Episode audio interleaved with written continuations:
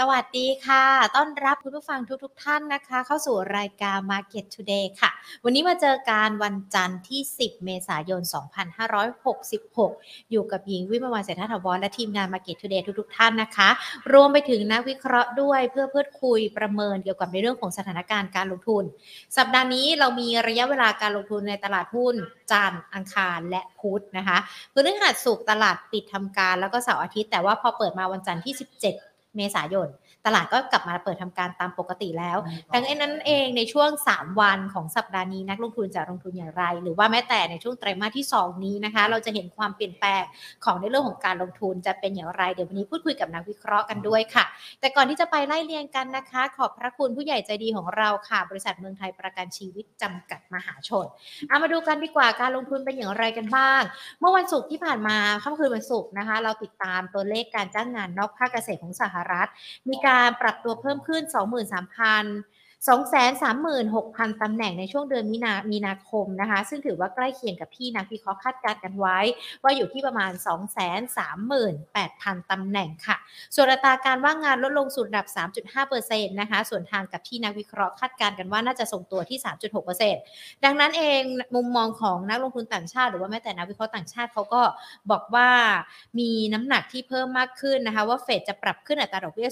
0.25%ในการประชุมเดือนพฤษภาคมนี้วันนี้เราก็เลยจะเห็นทองคำอย่างทองฟิวเจอร์เนี่ยมีการปรับตัวลงมาสักประมาณ 18 เหรียญนนะคะ แต่ว่าถ้าเรามาดูกันในตลาดหุ้นบ้านเรา เดี๋ยววันนี้มาดูกันซิว่าภาคเช้าเป็นอย่างไรกันบ้าง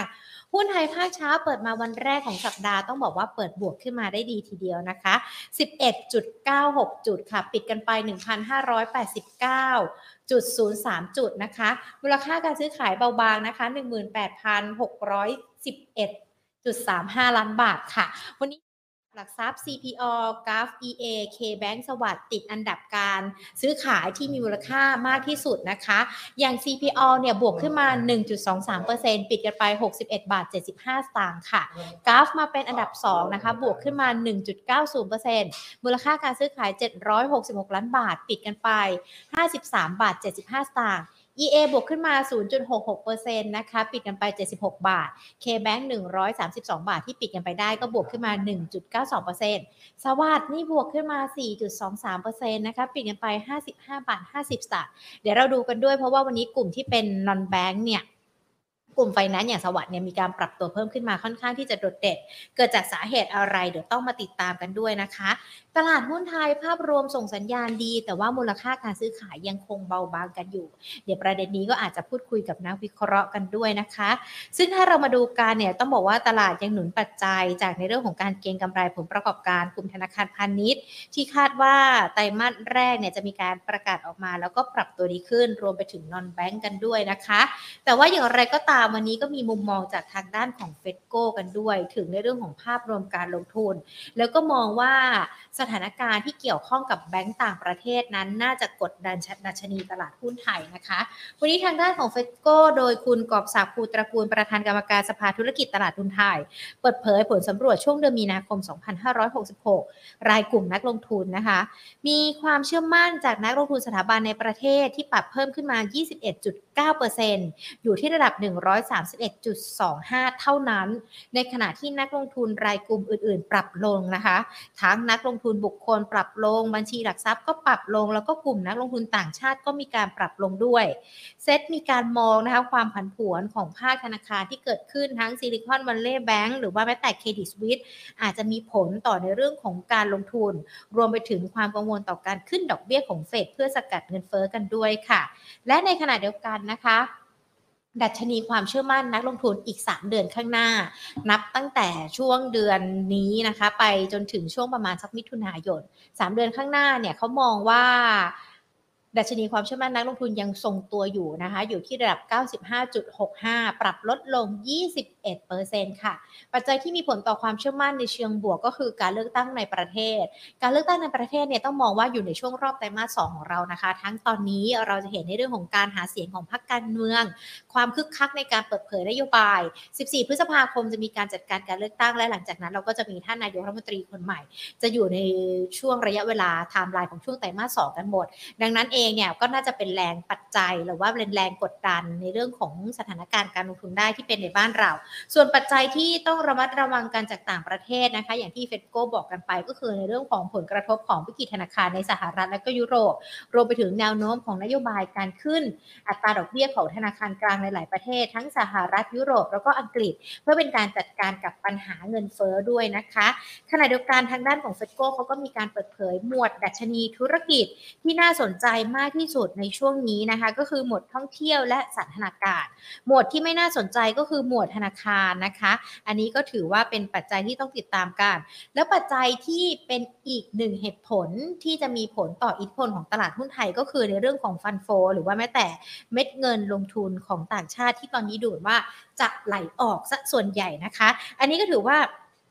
เป็นปัจจัยที่นักลงทุนจะต้องติดตามกันด้วยนะคะ ส่วนในเรื่องของประเด็นอื่น ๆ มีอะไรกันบ้างสัปดาห์นี้เราจะเห็นทั้งในเรื่องของภาคสถาบันการเงินนะคะ ยังคงทำงานกันตามปกติในช่วงระยะเวลาที่เกิดขึ้นนะคะ3วัน รวมไปถึงในเรื่องของปัจจัยจากต่างประเทศที่เรายังคงต้องติดตามกัน แน่นอนในเรื่องของสถานการณ์การเมืองเรายังคงจับตา เพราะเราจะเห็นทั้งในส่วนของการหาเสียงการเลือกตั้งที่มีทั้งในเรื่องของการ เตรียมที่จะแจกเงินดิจิตอลกันบ้าง หรือว่าแม้แต่การเพิ่มขึ้นของค่าแรงกันบ้างล้วนแต่เป็นประเด็นที่เกี่ยวข้องกับในเรื่องของเศรษฐกิจกันด้วยนะคะ ก็น่าจะช่วยหนุนนำทั้งในเรื่องของ สถานการณ์ภาพรวมที่ดีขึ้น หรือว่าแม้แต่ในเรื่องของหุ้นที่เกี่ยวข้องกับสถานการณ์ต่าง ๆ ด้วย เดี๋ยวเราก็จะได้พูดคุยกับนักวิเคราะห์ในประเด็นนี้กันด้วยนะคะ แต่ถ้าเรามาดูกันแล้วเนี่ยวันนี้ก็มีในเรื่องของบทความของทางด้านของธนาคารแห่งประเทศไทยด้วย เกี่ยวกับในเรื่องของภาคสถาบันการเงินของบ้านเรานะคะ แน่นอนที่มีการบอกออกมาแบบนี้มันก็น่าจะมีผลต่อในเรื่องของหุ้นที่เกี่ยวข้องกับธนาคารได้ เดี๋ยวยกบทความกันมานะจากทางด้านของ ธนาคารแห่งประเทศไทยมีในเว็บไซต์ของเราด้วยนะคะ moneyandbanking.co.th ก็เอาไปลงกันไว้ด้วย ธนาคารแห่งประเทศไทยมีการเผยแพร่รายงานสถิตภาพระบบการเงินประจำไตรมาสหนึ่งของปีนี้นะคะปี 2566 บอกว่าระบบการเงินโดยรวมยังคงมีเสถียรภาพค่ะ ได้รับ ผลดีจากเศรษฐกิจไทยที่มีแนวโน้มขยายตัวต่อเนื่อง ปัญหาสถาบันการเงินในประเทศเศรษฐกิจหลักในช่วงที่ผ่านมาไม่ได้ส่งผลกระทบนะคะ ต่อในเรื่องของภาคการเงินไทยอย่างมีนัยยะสำคัญ เนื่องจากสถาบันการเงินและภาคธุรกิจไทยมีความเชื่อมโยงกับสถาบันการเงิน และสินทรัพย์เสี่ยง ที่เกิดปัญหาจำกัด รวมถึงธนาคารพาณิชย์มีระดับเงินกองทุนและเงินสำรองที่เข้มแข็งกันด้วยค่ะ ความเสี่ยงต่อเสถียรภาพระบบสถาบันการเงินไทยจากปัจจัยในประเทศปรับลดลง แต่มันยังคงมีเขาเรียกว่าเป็นจุดเปราะบางที่นักลงทุนอาจจะยังคงต้องติดตามกันอยู่ด้วยนะคะ จุดเปราะบางที่ว่าก็คือในเรื่องของการที่จะต้องติดตามความเสี่ยงจากต่างประเทศนะคะ แล้วก็ความสามารถในการชำระหนี้ของภาคครัวเรือน และภาคธุรกิจที่ฐานะการเงินของบางกลุ่ม โดยเฉพาะกลุ่มเปราะบาง รายได้เขายังไม่ฟื้นตัวที่เต็มที่นะคะ แล้วก็ธุรกิจได้รับผลกระทบจากต้นทุนที่ปรับสูงขึ้นด้วย อันนี้ก็ถือว่าเป็นปัจจัยที่ต้องติดตามกัน ส่วนตลาดการเงินไทยยังสามารถทำหน้าที่ได้ดีตามปกติ แต่ยังคงต้องติดตามสถานการณ์ต่างๆ อย่างใกล้ชิดด้วยนะคะ จากความเชื่อมโยงกับตลาดการเงินโลกที่มีความผันผวนเพิ่มขึ้น จากความกังวลของปัญหาสถาบันการเงินเศรษฐกิจหลัก และทิศทางนโยบายการเงินของธนาคารกลาง ที่ยังมีความไม่แน่นอนกันอยู่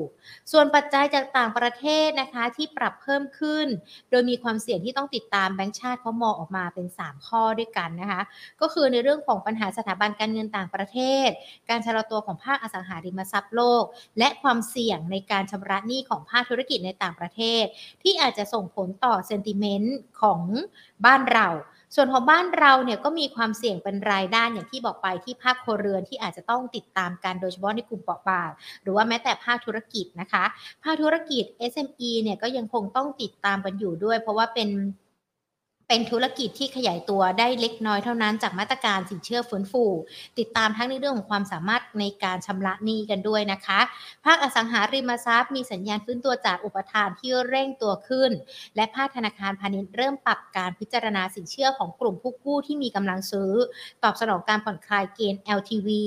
แต่ความต้องการซื้อยังคงชะลอตัว จึงต้องติดตามอุปทานคงค้างในระยะต่อไปกันด้วยนะคะ อันนี้ก็เป็นบทความจากทางด้านของธนาคารแห่งประเทศไทยต่อในเรื่องของวิกฤต ไม่ใช่วิกฤตสิต้องบอกว่าเป็น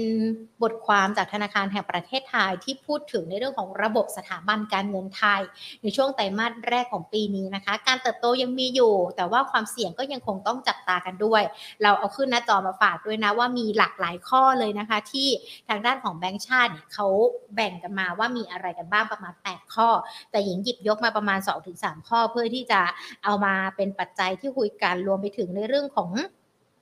ของประเด็นที่เรายังคงต้องติดตามกันด้วยนะคะ และในขณะเดียวกันค่ะ คุณผู้ชมที่เข้ามากันแล้วไม่ว่าจะเป็นทั้ง Facebook หรือว่า YouTube นะคะ เดี๋ยวทักทายกันนะคะ สวัสดีทุกทุกท่านเลยนะคะ คุณพีรพงศ์ค่ะ อาจารย์วิชัยสวัสดีค่ะ คุณเกียรติศักดิ์สวัสดีค่ะ คุณปอมบอกขอความรู้เรื่องเดลต้าแตกพาหน่อยนะครับอะเดี๋ยวถามนักวิเคราะห์ให้และสวัสดีคุณอ๋อยกันด้วยนะคะ ใครที่เข้ามาแล้วสามารถคอมเมนต์แล้วก็พูดคุยกันทักทายกันได้นะคะ ทั้งในเรื่องของการลงทุน แล้วก็เรื่องอื่นๆ กันก็ได้เดี๋ยวหยุดยาวจะไปเที่ยวไหนเขียนกันมาบอกได้นะเผื่อเป็นทางเลือกให้กับเพื่อนๆคนอื่นนะ หรือว่าแม้แต่ใครที่ยังไม่ได้วางแผนเที่ยว ยังไม่รู้จะไปเที่ยวไหนนะคะ เดี๋ยวลองอ่านคอมเมนต์ดูเผื่อหลายๆคนเนี่ยมีการเขียนมาว่าสงการนี้จะมีการจัดการไปเที่ยวท่องเที่ยวอย่างไรกันบ้างนะคะ ใครไปที่ไหนบอกได้นะ แต่อย่างที่บอกกันไป ใครไปไหนอย่าลืมดูแลรักษาสุขภาพกันด้วยนะ โดยเฉพาะภาคเหนือเนาะที่เขาบอกว่า ยังคงมีฝุ่นกันอยู่ที่เชียงใหม่นะ เดี๋ยวคุณผู้ชมที่เข้ามาแล้วเดี๋ยวรอกันสักครู่นะคะ ทักทายกันก็ได้นะ เดี๋ยวนักวิเคราะห์เข้ามาพูดคุยกัน วันนี้เราจะคุยกับคุณกรพัฒน์วรเชษผู้อำนวยการฝ่ายวิจัย และบริการการลงทุนจากบริษัททรัพย์กรุงศรีพัฒนาสินจำกัดมหาชนนะคะ ถ้ามีคำถามเขียนไว้ก็ได้นะ อย่างคุณปอมที่สอบถามมาเรื่องเดลต้า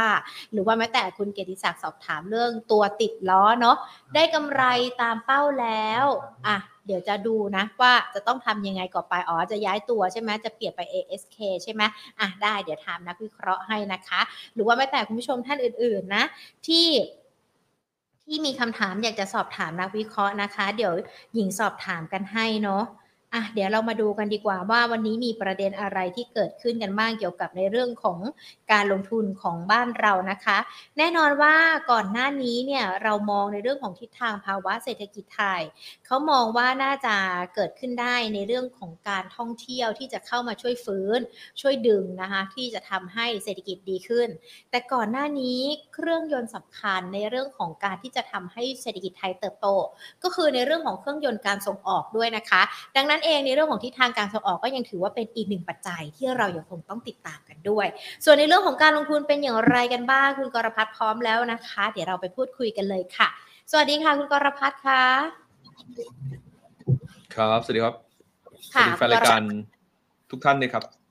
ค่ะแฟนรายการมารอกันแล้วนะแล้วก็มีคำถามหลากหลายตัวที่เตรียมจะถามคุณกรพัฒน์กันด้วยนะคะคุณกรพัฒน์คะถ้าเราดูกันภาพรวมในเรื่องของการลงทุนในวันนี้เราจะเห็นว่าตลาดมันมีทิศทางที่ปรับตัวดีขึ้น แต่ถ้าเราไปดูในเรื่องของเม็ดเงินลงทุน หรือว่าแม้แต่มูลค่าการซื้อขาย มันยังคงเบาบางกันอยู่นะคะแล้วอันนี้มันสะท้อนจากปัจจัยอะไรได้บ้างหรอคะครับจริงๆต้องมองเป็นภาวะปกตินะครับคุณหญิง เพราะว่าโครงสร้างตลาดที่มันมีวันหยุดยาวเยอะนะครับ ก็เป็นอะไรที่มูลค่า การซื้อขายได้รวมมันก็จะแผ่วนะครับอยู่แล้วนะครับ เพียงในภาพรวมเองเนี่ยตลาดเองก็จะมีสภาพการซื้อขายได้รวม อาจจะไม่ได้เยอะมากนะนะครับ ก็คงต้องรอนะครับช่วงพ้นเทศกาลหยุดยาวไปนะครับ เพียงแต่ว่านะครับในเดือนเมษาจริงๆเป็นเดือนหนึ่งที่ตลาดมันชอบแอบขึ้นนะนะครับ ชอบแอบขึ้น นะครับขึ้นแบบมีวอลุ่มเนี่ยแต่ก็แอบขึ้นนะครับถามว่าสภาพคล่องจะมาเมื่อไหร่ก็จนกว่าเซตเองเนี่ยนะครับมีปัจจัยใหม่ๆเข้ามานะครับเป็นเรื่องเป็นราวแล้วพ้นช่วงการหยุดยาวไปนะครับหรือนะครับเซตเองสามารถเบรกแนวต้านหลักๆได้ เช่น 1,622นะครับ1,660นะครับคือถ้าผ่านแนวต้านหลักๆเนี่ยสภาพคล่องโดยรวมก็จะเยอะขึ้นนะครับเป็นนักทุนเองเนี่ยควรจะมองนะครับมองว่าเอ่อเพราะตลาดเองเนี่ยนะครับตอนเนี้ย มันมีเอาลุกหรือว่าแนวโน้มยังไงบ้างนะครับ หรือว่า key factor ของต่างประเทศนะครับ มีปัจจัยไหนที่เป็นบวกหรือเป็นลบนะครับ แล้วก็ภายในเองนะครับ โดยภาพรวมเป็นยังไงนะครับ มากกว่าเรื่องสภาพคล่องอะผมพูดภาพนี้แล้วกัน เพราะว่าโดยภาพรวมเนี่ยสภาพคล่องมันจะมาเองตอนที่ทุกคนมีความเชื่อมั่น confident นะครับ ถามว่าตอนนี้เรามองภาพของการลงทุนอยู่ภายใต้สถานการณ์ไหนนะครับ คือตอนเนี้ยเวทหลัก ๆ ที่ตลาดมองก็คงมองในเรื่องตัว วงจรนโยบายการเงินของสตาร์ทเองเนี่ยนะครับน่าจะเป็นปลายวงจรนะครับก็คือการขึ้นตลาดหุ้นเอง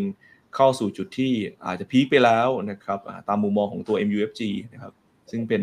House View ของเราหรือนะครับอาจจะขึ้นได้สักครั้งหนึ่งนะครับแต่ว่าก็คงขึ้นได้แค่ 25 basis point ก็คงไม่เกินนั้นนะครับในรอบการประชุมวันที่ 3 พฤษภาคมนะครับเพราะฉะนั้นดอกเบี้ยนโยบายสหรัฐเองเนี่ยใกล้จุดที่จะเป็นจุดสิ้นสุดนะครับของการขึ้นนะครับเต็มที และหลังจากนั้นเนี่ยเราต้องตามดูครับว่า เศรษฐกิจโดยรวมนะครับ มันแผ่วมากหรือน้อยนะครับ ถามว่าอะไรที่ต้องระมัดระวังความเสี่ยง ก็คือเรื่องตัวต่างประเทศเนี่ยก็คือเรื่องการหดตัวของเศรษฐกิจนั่นแหละนะครับ ถ้าเป็นแค่ soft landing ใน developed country สหรัฐยุโรป อันเนี้ยตลาดหุ้นเอเชียจะยังคงมีโอกาส upperform นะครับแต่ถ้ามันเป็นการหดตัวที่เร็ว แล้วมีสัญญาณว่าเอ้ยมันจะเป็น recession แบบแรงๆนี่เนี่ย อันนี้ก็ต้องระวังเหมือนกันว่า บรรยากาศการทุนเราเองอาจจะไม่สวยนะครับส่วนภายในนะครับส่วนภายในของเราเนี่ยนะครับไตรมาสสองพอเข้ามานะครับเดือนเมษากลางเดือนพฤษภา ก็จะเป็นรอบของ earning season ใช่ไหมครับ earning ในช่วงไตรมาสหนึ่งนะครับเราเคยเสียโอกาสนะเสียโอกาสก็คือ earning Q4 ของปี 2022 เนี่ยไม่ค่อยดีนะครับที่ report มาช่วงต้นปีทำให้ตลาดเราเนี่ยเสียโอกาส การฟื้นตัวก็คือสะดุดนะครับในแง่มูลต้อมแล้วก็เม็ดเงินต่างชาติก็สะดุดไปด้วยนะครับเพราะฉะนั้นของบ้านเราเรื่องหนึ่งคือต้องตาม earning Q1 ต้องดีนะครับคือต้องดีต้องคือ improve ขึ้นจากช่วง Q4 นะครับคือถ้าดีขึ้นก็จะเป็นภาพที่ทำให้ตลาดเองเนี่ยน่าจะมีต้นของการฟื้นตัวได้ต่อเนื่องนะครับแล้วก็หลังจากนั้นเราก็จะตามดูในเรื่องตัวโครงสร้างนะครับของการเมืองไทยนะครับว่า การเมืองหลังการเลือกตั้งนะครับ ดูแนวโน้มมีเสถียรภาพมากน้อยแค่ไหนนะครับคือตอนนี้เป็นช่วงของการหาเสียงนะครับ แคมเปญนโยบายต่างๆ ก็ดูออกมาชัดเจนขึ้นนะครับ แต่เราก็พอจะคาดการได้แหละว่านโยบายโดยส่วนใหญ่เองเนี่ย ก็จะพยายามกระตุ้นในเรื่องตัวกำลังซื้อนะครับ เป็นมาตรการสนับสนุนระยะสั้นไปก่อนนะครับ ส่วนมาตรการระยะกลางระยะยาวก็คงต้องรอดูนะครับโครงสร้างรัฐบาลอีกทีหนึ่งว่ามีเสถียรภาพมากหน่อยถ้ารัฐบาลหลักการเลือกตั้งเองเนี่ยนะครับ ดูแนวโน้มมีเสถียรภาพคือมีเสียงเยอะเนี่ยนะครับนี่จะเป็นภาพปกตัวตลาดระยะกลางระยะยาว คุณกรพัฒน์คะถ้าเราดูจากปัจจัยต่างประเทศแน่นอนในเรื่องของตลาดดอกเบี้ยเราติดตามกัน3พฤษภาคมแนวโน้มน่าจะมีการปรับขึ้น 0.25%และหลังจากนั้นต้องดูกันด้วย รวมไปถึงในเรื่องของภาวะเศรษฐกิจที่เรากังวลกัน โอกาสที่ทั้งสหรัฐยุโรปมันจะเกิดภาวะถดถอยหรือว่า recession มันมีมากน้อยแค่ไหนกันบ้างคะหรือเรามองแค่ว่าการหดตัวของเขามันไม่ได้มีนัยยะสำคัญอะไร ที่จะมีผลต่อในเรื่องของภาพรวมกัน ครับ คือถ้าดูฝั่งสหรัฐเองตอนเนี้ย แนวโน้มก็ดูเศรษฐกิจน่าจะแผ่วลงนะครับ แต่ว่ายังไม่น่าจะเป็น hard hard recession อะยังน่าจะเป็นลักษณะการ soft landing อยู่นะครับ คือดูจากโครงสร้างที่เริ่มเห็นการชะลอตัวนะ แต่อะไรก็ตามเนี่ยต้องรอเช็คแบบเนี้ยทุกๆเดือนนะครับ เพราะว่าถ้าเกิดโดยภาพรวมมันมีสัญญาณแผ่วเร็วกว่าที่คิดมากกว่าที่คิดเนี่ยมันก็อาจจะเสี่ยงได้เหมือนกัน แต่ว่าตอนนี้เองเท่าที่เราดูก็ยังเป็นลักษณะการ soft landing อยู่นะครับ ส่วนยุโรปเองนะครับก็ต้องให้ตามดูครับ ปัจจัยที่ ไม่แน่นอนสูงก็คือเรื่องรัสเซียยูเครนนะครับผ่อนคลายไหมถ้าผ่อนคลายในยุโรปจะเป็น upside เลยนะครับ recession คงไม่เกิดละแต่ถ้ายังไม่ผ่อนคลายก็ไม่แน่ครับเศรษฐกิจยุโรปเองก็อาจจะเสี่ยงชะลอตัวลงในครึ่งหลังได้เหมือนกัน แต่ว่าณจุดปัจจุบันเองเนี่ยสัญญาณเศรษฐกิจยุโรปเอง เราเห็นภาพเหมือนกันว่าหลายๆ segment เริ่ม report ตัวเลขแย่ที่คิดนะครับเพราะฉะนั้นถ้าถามตอนนี้เนี่ยเรามองยุโรปเองอาจจะดูเสี่ยงกว่าสหรัฐหน่อยๆนะครับโอกาสที่ จะเป็น recession เนี่ยมีมากกว่าฝั่งสหรัฐนะครับก็ค่อยๆทำดูนะครับแต่ในภาพรวมนะครับลักษณะของการชะลอตัวเองเนี่ยยังมีท่าทีจะเป็นลักษณะ soft landing นะครับยังไม่ได้ดูรุนแรงมากนักนะครับเรานึกภาพไปข้างหน้าครับว่าถ้าเกิดสัญญาสีสหรัฐยุโรปเองค่อยๆแผ่วลงนะครับแบบค่อยเป็นค่อยไปนโยบายการเงินเป็นปลายไซเคิลนะครับก็คือการดึงสภาพคล่องกลับของธนาคารทั้งสหรัฐยุโรปเองเนี่ยมันเต็มที่แล้วนะหรือว่าใกล้ๆจะเป็นจุดสูงสุดแล้ว นะครับขณะที่สีเอเชียเองเนี่ยนะครับสิ่งที่เราเห็นณจุดปัจจุบันเราเห็นว่าตัวเลขสีของจีนเองนะครับไม่ว่าจะเป็นภาคบริการหรือภาคการบริโภคโดยรวมเนี่ยนะครับหรือการลงทุนก็ตาม มันก็ดูเป็นภาพที่ออกมาในโทนที่เป็น positive surprise หรือดีกว่าคาดหน่อยๆอย่างต่อเนื่องอะไรต่างๆนี้เป็นจุดที่บ่งชี้ว่าเศรษฐกิจเอเชียเนี่ยเริ่มมีสัญญาณกระตุ้นขึ้นหรือฟื้นตัว แล้วก็จะมีความแข็งแรงขึ้นทุกๆระยะเวลาที่มันผ่านไปนะครับนั่นหมายความว่าเศรษฐกิจไทยก็จะเป็นอานิสงส์คล้ายๆกันนะครับมันก็จะเป็นภาพที่ ต้องบอกว่าน่าจะมีโอกาสที่จะเป็น scenario ที่เป็นกลางถึงบวกต่อตัวตลาดหุ้นเอเชียได้นะครับเท่าที่เราดูปัจจุบันพี่แต่ว่าผมก็ต้องบอกนักลงทุนแบบนี้แบบตรงไปตรงมาว่าเราต้องมีการติดตามนะครับสถานการณ์ทิศทางเศรษฐกิจของโลกอย่างต่อเนื่องนะครับ เพราะว่าบางครั้งบางช่วง มันก็อาจจะมีปัจจัยที่เราไม่คาดคิดเข้ามากระทบแรงกว่าที่เป็นอยู่ทำให้ภาพการคาดการณ์เนี่ยผิดเพี้ยนหรือว่าเบ้จากคาดการณ์เราได้เหมือนกัน แต่ถามเราณจุดปัจจุบันนี้เรายังค่อนข้างมองบวกครับว่าโอกาสในการลงทุนนะครับของ equity market นะครับสินทรัพย์เสี่ยง แล้วก็โดยเฉพาะตลาดหุ้นเอเชียเนี่ยยังมีภาพที่น่าจะลุ้นเป็นบวก แล้วก็ outperform ได้นะครับ ในค่ะช่วงเอ่อปลายปลายไตรมาสสองต่อเนื่องจนถึงครึ่งหลังของปีนี้ครับผมนั่นแสดงว่าในช่วงไตรมาสสองนี้เองก็ถือว่าเป็นจังหวะที่นักลงทุนน่าจะเข้าไปสร้างโอกาสการทำกำไรที่มากกว่า ติดตาม หรือว่าแม้แต่จะมีความเสี่ยงที่ให้ตลาดมีการดาวไซด์ลงมา แต่อย่างไรก็แล้วแต่อย่างที่คุณกรพัฒน์แนะนำกันไปนักลงทุนก็ต้องติดตามปัจจัยที่เกิดขึ้นกันอย่างต่อเนื่องด้วย ถ้าอย่างนั้นรูปแบบของการลงทุนในในช่วง Q2 นี้ หรือว่าแม้แต่เดือนเมษายนที่เราอาจจะหยุดเยอะกันแต่ตลาดหุ้นมักแอบขึ้น อย่างที่คุณกรพัฒน์บอกไป นักลงทุนใช้โอกาสนี้เพิ่มน้ำหนักการลงทุนได้หรือยังคะ หรือว่าจะจัดพอร์ตยังไงดีคะคุณกรพัฒน์ครับจริงๆเราก็เพิ่มน้ำหนักมานะนะครับตอนเซ็ตสักพันสี่ร้อย เอ้พันห้าร้อยสี่สิบนะครับจนถึงพันห้าร้อยยี่สิบเนี่ยเราก็ได้เพิ่มหนักหุ้นขึ้นมาอีกห้าเปอร์เซ็นต์นะครับน้ำหนักหุ้นตอนนี้ก็เจ็ดสิบห้าถึงแปดสิบเปอร์เซ็นต์เออเราไม่ได้ปรับ position ใหม่เลยนะครับ คุณหญิงนะครับ ก็อยากให้น้ำหนักว่าเซตเองเนี่ยน่าจะฟื้นตัวขึ้นมาก่อนนะครับเดี๋ยวก็มาลุ้นกันนิดนึงว่าแถวหนึ่งพันหกร้อยยี่สิบหนึ่งพันหกร้อยห้าสิบตรงเนี้ยเซตขยับขึ้นมาได้มากน้อยแค่ไหนนะครับเอ่อเพราะว่าเราค่อนข้างจะมองบวกเรื่องหนึ่งด้วยว่าเอ๊ะเรื่อง election ของบ้านเราเนี่ย มันน่าจะเป็นโมนตัมบวกให้ตลาดนะครับ แต่ถ้าใกล้ๆเลือกตั้งเราเซตขึ้นมาเลเวลที่เรามองนะครับ หรือว่าสูงกว่านั้นเนี่ยแล้วก็ก่อนผลการเลือกตั้งออกก็อาจจะเป็นจุดที่เรามีการปรับน้ำหนักออกมาได้บางส่วนเหมือนกันนะครับ เพื่อรอดูสถานการณ์นิดนึงว่าออพอเซตมันฟื้นตัวแล้ว ผลสรุปของการเมืองไทยเนี่ยจริงๆแล้วหลังการเลือกตั้งเป็นยังไงบ้างนะครับ แต่ถ้าเราดูในเชิงโครงสร้างนะครับของออข้อมูลตามสีแล้วนะครับ ตัวช่วงฮันนูเรียดของการเลือกตั้งเนี่ยนะครับมันจะสร้าง Impact บวกกับตลาดเนี่ยก็ก่อนเลือกตั้งสักเดือนหนึ่งแล้วก็หลังสักสามเดือนเนี่ยเซตมักจะเป็นภาพของการที่ outperform นะครับตอบรับกับเรื่องตัวเอ่อรัฐบาลชุดใหม่อะไรใหม่ ๆ ที่เข้ามานะครับแต่ว่าโครงสร้างตลาดเองจะดูมีเสถียรภาพมากน้อยแค่ไหนก็ขึ้นอยู่กับคะแนนเสียงนะครับแล้วก็หน้าตานะครับของทีมรัฐบาลด้วยครับผมค่ะ และหลังจากนั้นก็พอเห็นทีมหน้าตาแล้วก็ต้องเขาเรียกว่าอะไรทุกอย่างต้องเดินหน้าต่อไปสงบเรียบร้อยไม่ได้เกิดเหตุการณ์ที่เราไม่ได้อยากให้เกิดด้วยนะคะ คุณกรพัฒน์คะแล้วถ้าเราดูการช่วงจังหวะนี้แน่นอนตลาดหุ้นเราเพิ่มน้ำหนักกันไปแล้วยังไม่ได้มีการเปลี่ยนแปลง มันยังคงมีหุ้นที่นักลงทุนเข้าไปเก็บสะสมได้ใช่ไหมคะครับก็จริงๆในเดือนในเดือนเมษาเนี่ยครับ top pick ที่เราแนะนำก็ ต้องบอกว่าก็จะเป็น domestic play นะครับ เราชอบหุ้นอ่าโรงไฟฟ้าอย่างตัว Gulf Energy นะครับที่เรามองว่าผลประกอบการเองเนี่ยเอ่อปีนี้เป็นปีที่กำไรกลับมาเติบโตสูงนะครับและยิ่งตัว bond yield มันพ้นจุด peak ลดระดับลงมาเนี่ยแรงกดดันด้าน valuation มันก็จะลดลงนะครับก็จะกลายเป็นว่าโรงไฟฟ้าเนี่ยเอ่อจริงๆเป็นธุรกิจที่เป็น defensive sector นะครับแล้วก็ growth ดีนะครับ growth ดีเติบโตดี แล้วก็ล่าสุดเองก็ต้องบอกว่าเขาเป็นเอ่ออยู่ใน candidate ที่ น่าจะได้จำนวนเมกะวัตต์นะครับในการประมูลพลังไฟฟ้าหมุนเวียนนะครับ 5,200 เมกะวัตต์เนี่ยมากที่สุดนะครับเอ่อตัวกราฟก็มีโอกาสจะเป็นตัว outperform นำถัดมาต้องบอกว่าเป็นกลุ่มค้าปลีกนะครับ กลุ่มค้าปลีกเนี่ยเราชอบตัว CRC เป็น leader นะครับ แล้วก็เราชอบตัวแลกการ์ดเป็นตัว macro นะครับสองตัวนี้ที่ทำการเองเนี่ยจะค่อยๆดีขึ้นเป็นลำดับครับอ่าแล้วก็เอ่อภาพของตัวราคาหุ้นก็มีโอกาสจะ outperform โดยเฉพาะช่วงไตรมาสสองนะครับ อย่างที่เราทราบกันว่า เมษานี้นะครับเป็นเมษาแรกที่เราเปิดเเรื่องตัวกิจกรรมสงกรานนะครับ เต็มรูปแบบนะครับ เพราะฉะนั้นทั้งเรื่องการท่องเที่ยวนะครับ ทั้งเม็ดเงินจากพวกเรากันเองเนี่ยมันก็จะสะพัดขึ้นนะครับ ก็เป็นรอบที่คาดการณ์กันว่าการจับจ่ายใช้สอยนี่จะสูงแบบเร่งตัวนะครับ และทั้งนี้ทั้งนั้นเองเนี่ยพอเหลื่อมช่วงสงกานต์ไป มันก็เป็นอีเวนต์พิเศษเรื่อง election ซึ่งก็เป็นช่วงที่เอ่อเวลาเราไม่ได้เห็นการเลือกตั้งมานานๆนะครับ เกือบ 4 ปีเต็มเนี่ยนะครับ นั่นหมายความว่าทิศทางตัวเม็ดเงินนะครับในเรื่องตัวการจับจ่ายใช้สอยนะครับในกิจกรรมธุรกิจมันก็จะดูสะพัดขึ้นนะครับคาดการณ์กันก็ระดับประมาณสัก 1.2 ถึง 1.25 แสนล้านบาท ก็ต้องมองเป็นตัวเลขที่ค่อนข้างเยอะแล้วก็มี import impact นะครับต่อตัวกลุ่มการบริโภคโดยรวมนะครับเพราะฉะนั้น CRC macro เนี่ยน่าสนใจนะครับอีกกลุ่มหนึ่งเป็นกลุ่มที่ต้องบอกว่าปันผลสูงนะครับภาพอุตสาหกรรมเองเนี่ยดูดีขึ้นก็คือ ICT แล้วนำตัว Advan นะครับเป็นตัวที่4นะครับ Advan เองก็มูลค่าพื้นฐานที่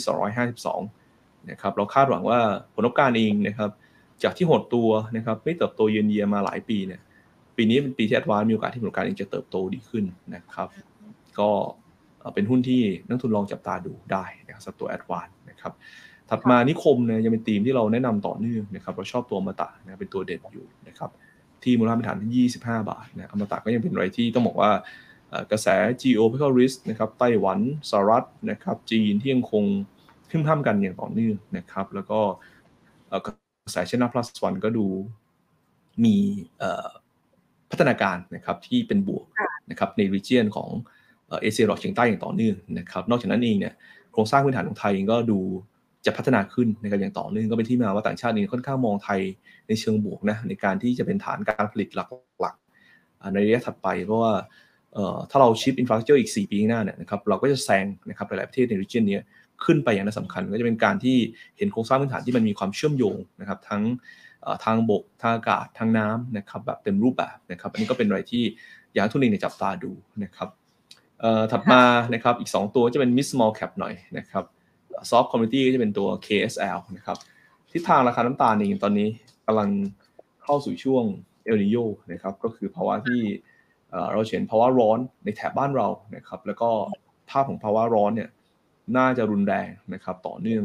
2-3 ปีนะครับอันนี้ก็เป็นจุดที่ทำให้ตัวธุรกิจน้ำตาลเนี่ยมีโอกาสที่ดีนะครับขณะที่ฝั่งบราซิลเองพอเป็นร้อนฝั่งบ้านเขาก็จะมีโอกาสที่เจอภาวะฝนมากกว่าปกตินะครับเป็นลานิญานะครับเป็นภาพรวมเองเนี่ยผลผลิตของตัวฝั่งบราซิลก็จะน้อยนะครับ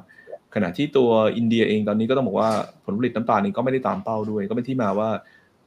เพราะว่าการคาดการณ์นะครับ demand supply ของน้ำตาลปีนี้นะครับที่เคยมองกันว่าอาจจะเป็น surplus หน่อยๆเนี่ย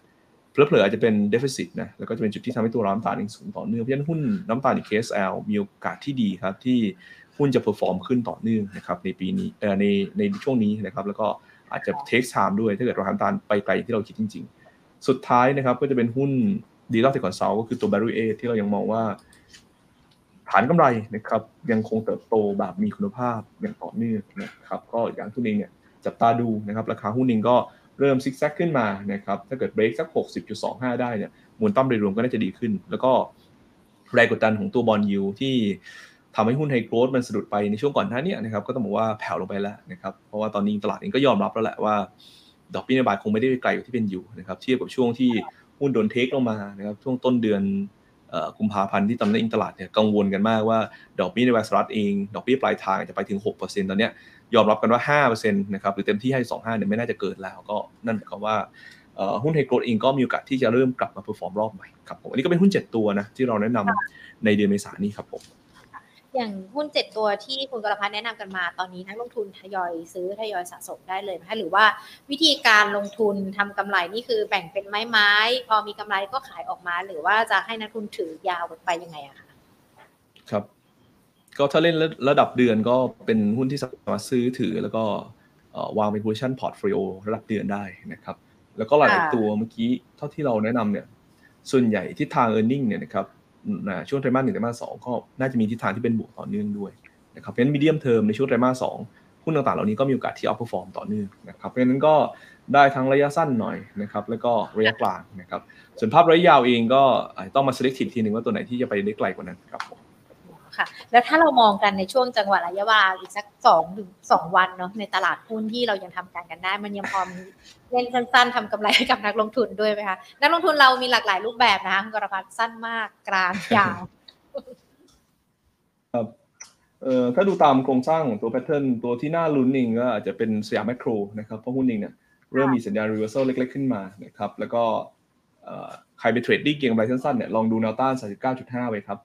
ถ้าผ่านได้ก็แถวๆ41 ได้นะครับ แล้วก็วาง stop loss ไว้ครับ ถ้าหลุด 38ที่สำหรับคนเล่นสั้นนะลองดูแมคโครครับผม เพราะว่า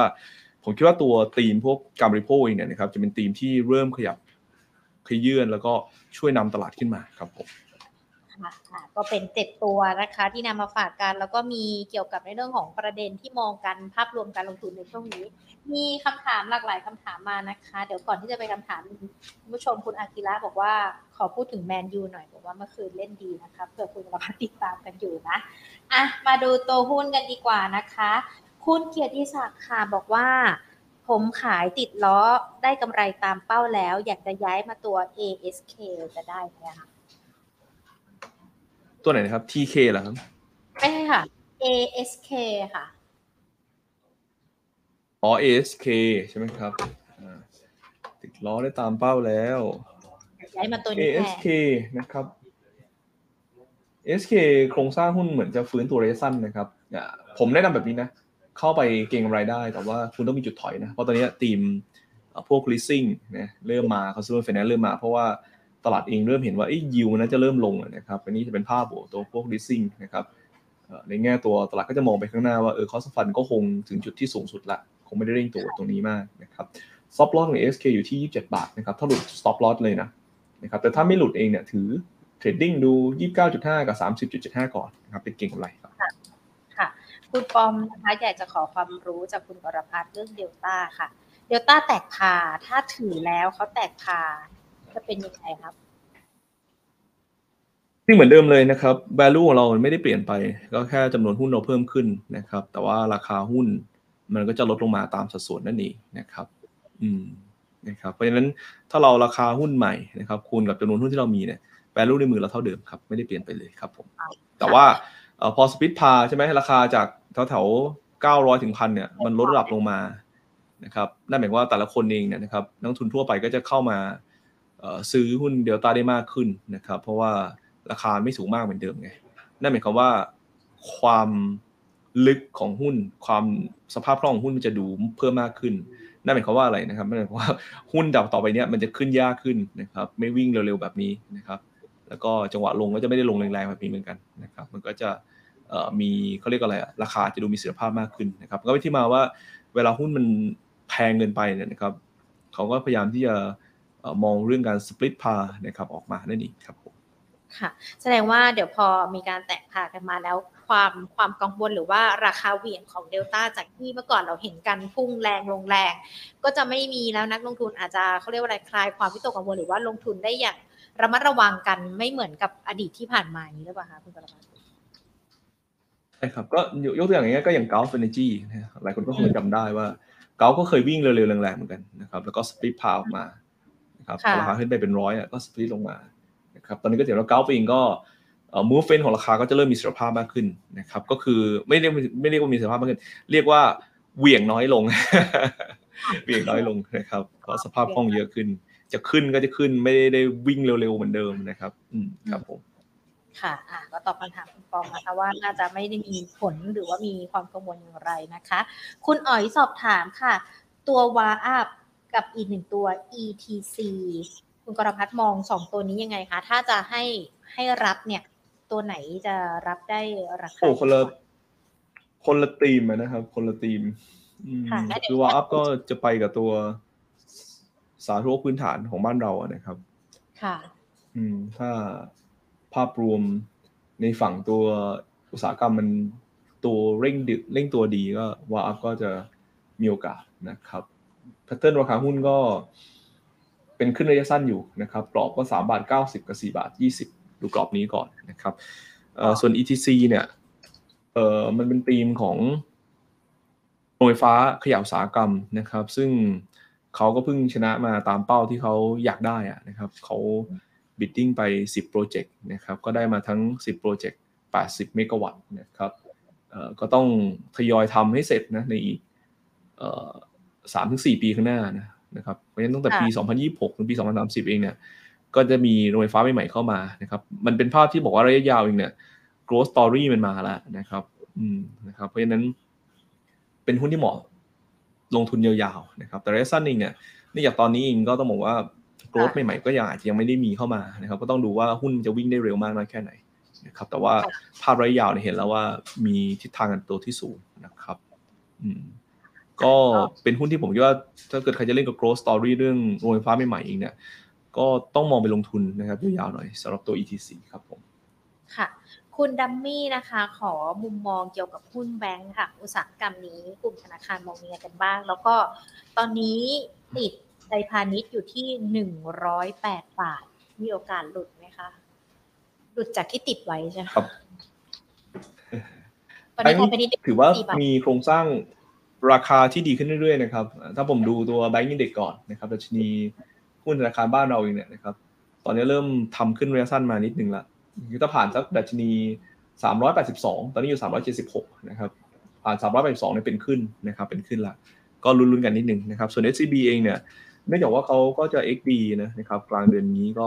หุ้นเองก็เริ่มเพอร์ฟอร์มขึ้นมาเรื่อยๆนะครับดูนวต้านร้อยหกไว้นะครับคือถ้าผ่านตรงนั้นได้เนี่ยแพทเทิร์นระยะกลางก็จะดูดีขึ้นนะครับเราจะเห็นภาพของตัวเอ่อ SCB อะไรคุณก็แอบลุ้นว่าเอ๊ะเป็น W shape ได้ไหมนะครับมาร์กโลไปแล้วแถว 98 บาทเนี่ยนะครับ double bottom แล้วก็เอ่อถ้า break ตรงเนี้ยนะครับขึ้นมานะครับก็คือเวสักร้อยหกเนี่ยก็อาจจะสบายใจได้อย่างหนึ่งว่าเอ้ยอาจจะไปนู่นได้ร้อยสิบร้อยสิบห้านะเป็นเทรดดิ้งขึ้นไปได้เหมือนกันครับผมค่ะแต่ก็อาจต้องใช้ระยะเวลานิดนึงแล้วป่ะคะคุณกรพัน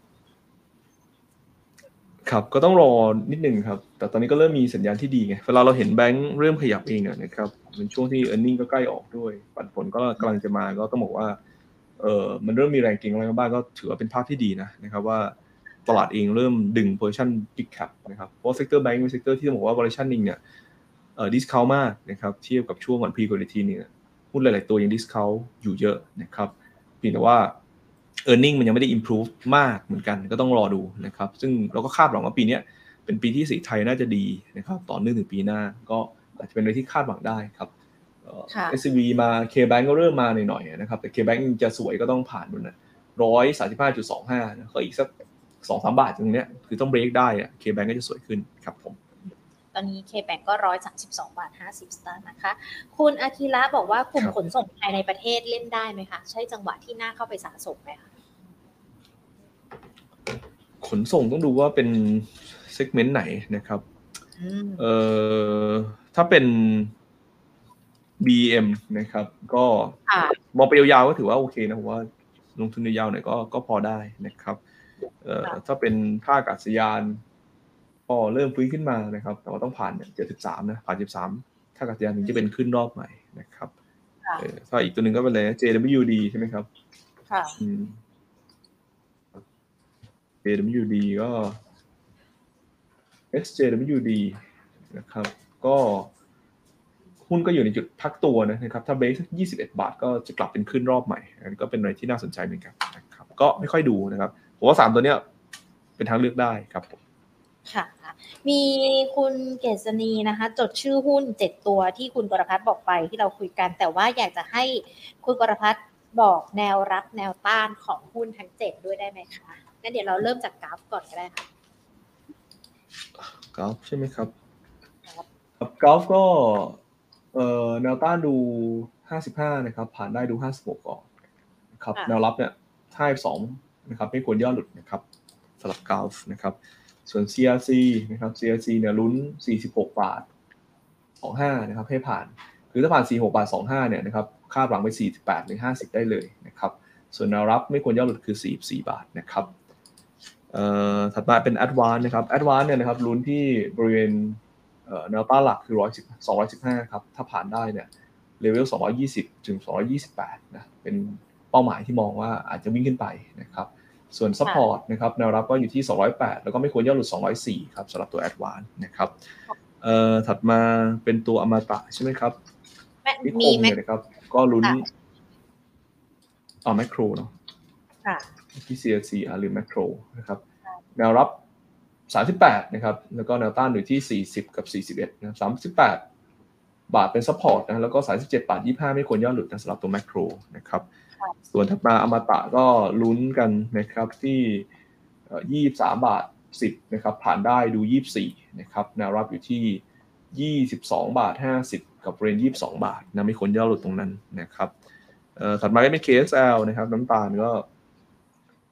สามบาทห้าสิบกับสามบาทหกสิบนะเป็นสองแนวต้านถ้าผ่านได้เนี่ยคาดหวังถึงสี่บาทได้นะครับ ลองจับตาดู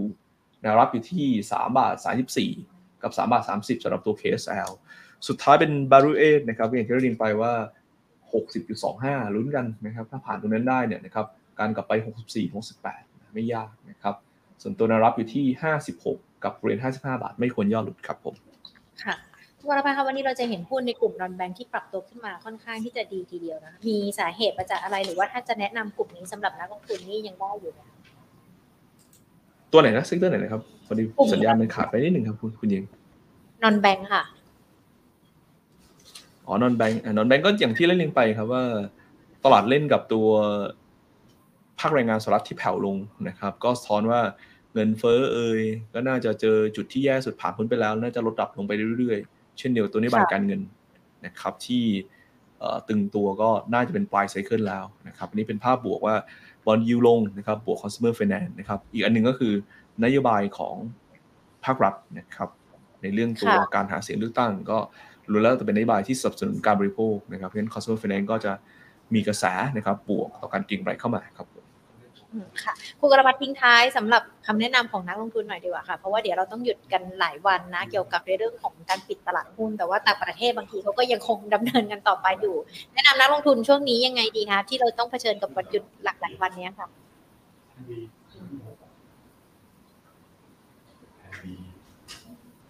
เอ่อฮัลโหลครับคุณหญิงพอดีผมไม่ค่อยได้ยินสัญญาณคุณหญิงเลย ไม่แน่ใจว่าสัญญาณผมไม่ดีหรือว่า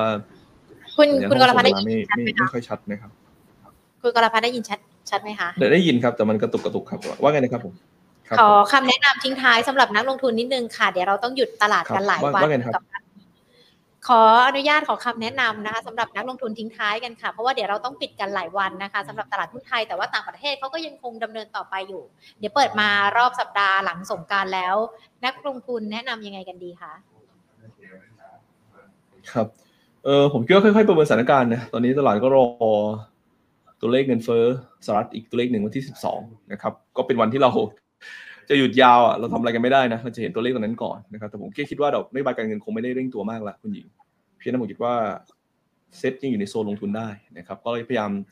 ตามธีมที่เราได้เรียนไปแล้วกันนะครับน่าจะเป็นโอกาสสำหรับลงทุนนะครับครับผมค่ะได้เลยค่ะ วันนี้ขอบพระคุณมาก ๆ เลยนะคะ แล้วก็มีความสุขช่วงวันหยุดสงกรารด้วยนะคะ คุณกรพัฒน์คะ ครับ เช่นกันครับ สวัสดีสงการทุกท่านครับ สวัสดีครับผม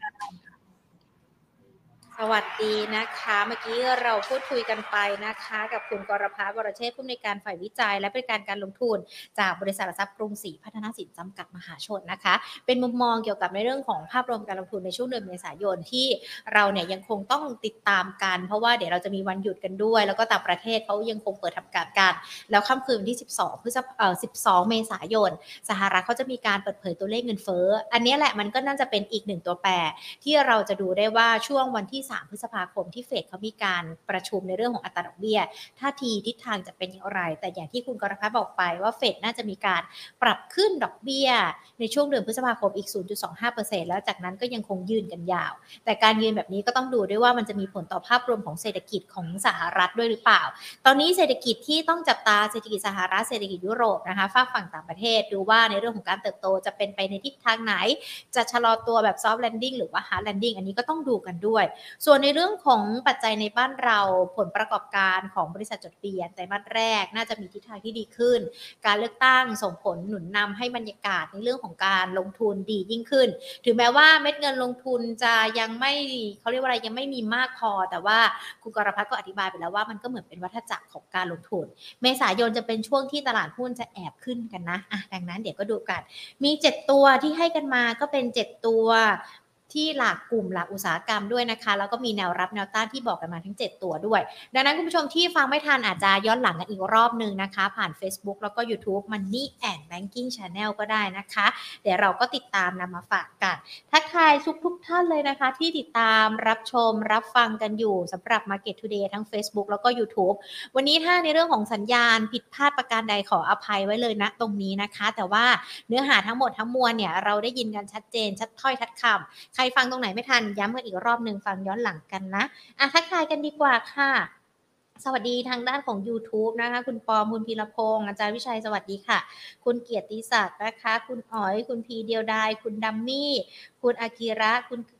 เกษณีนะคะ สวัสดีค่ะ สวัสดีทุกทุกท่านเลยนะคะ ที่ติดตามรับชมรับฟัง Market Today นะคะ สวัสดีคุณเม้าน้อยจากทางด้านของ Facebook ด้วย แล้วก็คุณวัลภานะคะ ที่ติดตามการผ่านทาง Facebook ด้วยนะคะ ใครที่ยังไม่ได้เป็นเพื่อนกันทั้งช่องทาง Facebook แล้วก็ YouTube นะคะ YouTube กด Subscribe นะคะ ติดตามการใครมีเพื่อนบอกเพื่อน ใครมีลูกบอกลูกเลยนะคะ ติดตาม Market Today จะได้ไม่พลาดในเรื่องของการลงทุนกันด้วยนะคะ หรือว่าติดตามผ่านช่องทาง Facebook Facebook ของเรา Money and Banking Channel ก็ได้ค่ะ และอีกหนึ่งช่องทางที่เป็นเพื่อนกันก็คือ Line at Market Today ของเรานะคะ เป็นเพื่อนกันครบทุกช่องทางจะได้ไม่พลาดในเรื่องของการลงทุนค่ะ ส่วนในวันพรุ่งนี้นะคะ เราจะพูดคุยกับนักวิเคราะห์การอีกหนึ่งวันก่อนที่จะหยุดช่วงสงกรารกัน ดังนั้นใครที่เป็นแฟนคลับพี่สุเชษมารอกันได้เลยนะบ่าย 2 โมงนะคะ กับ Market Today และเดี๋ยวพรุ่งนี้กลับมาเจอกันใหม่นะคะ วันนี้ลากันไปก่อน สวัสดีค่ะ